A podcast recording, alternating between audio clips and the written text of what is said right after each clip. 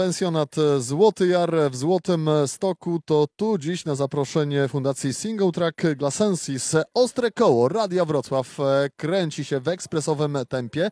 Tydzień temu byliśmy w Polanicy, a wczoraj w Polanicy startował mój kolejny rozmówca Maciej Gilewski, organizator wyścigów rowerowych, e, kolarz, e, pasjonat turystyki rowerowej, także właściciel e, sklepu z rowerami. Witam cię serdecznie Maćku. Dzień dobry. Jak poszło wczoraj w Polanicy? No bardzo dobrze, taka trochę życiówka. y, Dziewiąta, dziewiąta pozycja w, w klasyfikacji generalnej i trzecie w kategorii, także no bardzo zadowolony jestem. No to cieszę się razem z Tobą i gratuluję z tego miejsca sukcesu.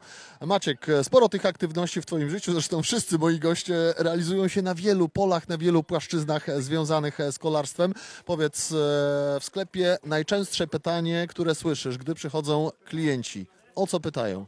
Ocenę.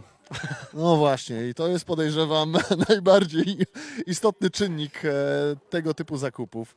Tak, to prawda, ale ja im zadaję kontrpytanie, gdzie chcą jeździć na rowerze, bo to jest pytanie zasadnicze.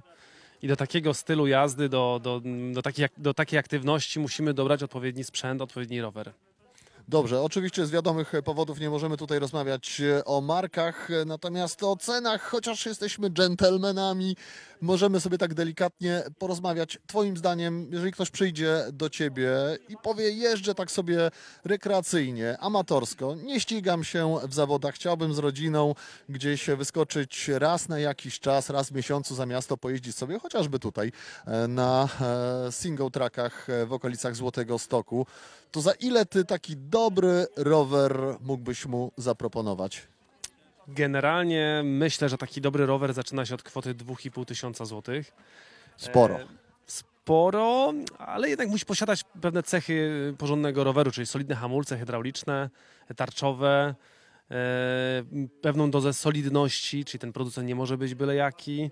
E, no a później ta cena może szybować znacznie w górę, no bo jak, jakby apetyt rośnie w miarę jedzenia i później już chcemy troszkę lepszy sprzęt, który jeszcze lepiej hamuje, lepiej zjeżdża, przyspiesza.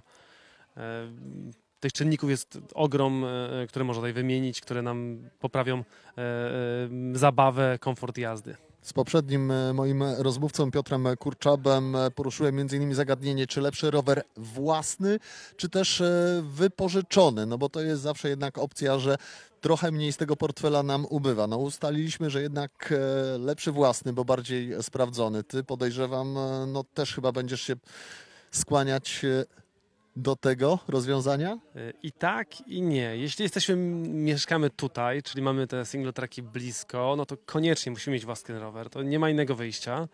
Natomiast jeśli mieszkamy w miejscu, gdzie normalnie nie ma takich single tracków, jednak mamy teren równinny i taki rower o jakiejś agresywnej geometrii zjazdowej, byłby nam po prostu zbędny.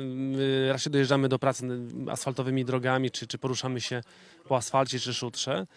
E, No to w takiej sytuacji lepiej, lepiej wynajmować po prostu. Jeśli jesteśmy w górach 2-3 razy w roku, to ten e, czynnik finansowy przemawia za wynajmowaniem roweru. Mamy zawsze dobrze przygotowany sprzęt, e, gotowy do jazdy, często wysoki, z wysokiej półki, e, za stosunkowo mm, niewielkie pieniądze. Czyli jest to jakieś rzeczywiście dobre rozwiązanie dla tych, no, którzy niekoniecznie chcieliby kwoty tego rzędu, o których wspomniałeś, e, wysupłać. No to na koniec jeszcze takie krótkie retro story. Czy Maciej Gilewski pamięta swój pierwszy rower?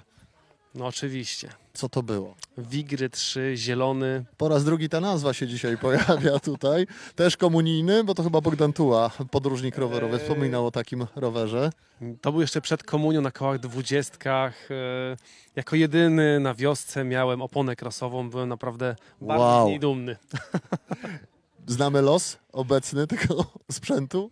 Nie mam pojęcia już teraz. Ale skrzętnie zdemontowałem z niego błotniki i bagażnik, żeby mieć po prostu prawdziwą namiastkę roweru górskiego. Nie wiemy, co się dzieje z rowerem marki Wigry. Wiemy natomiast, że Maciej Gilewski ma się dobrze. Bardzo Ci dziękuję za rozmowę. No i co, udanego dzisiaj e, rowerowego jeżdżenia tutaj na ziemiach e, powiatu ząbkowickiego. Dziękuję bardzo. Pozdrawiam. Do usłyszenia.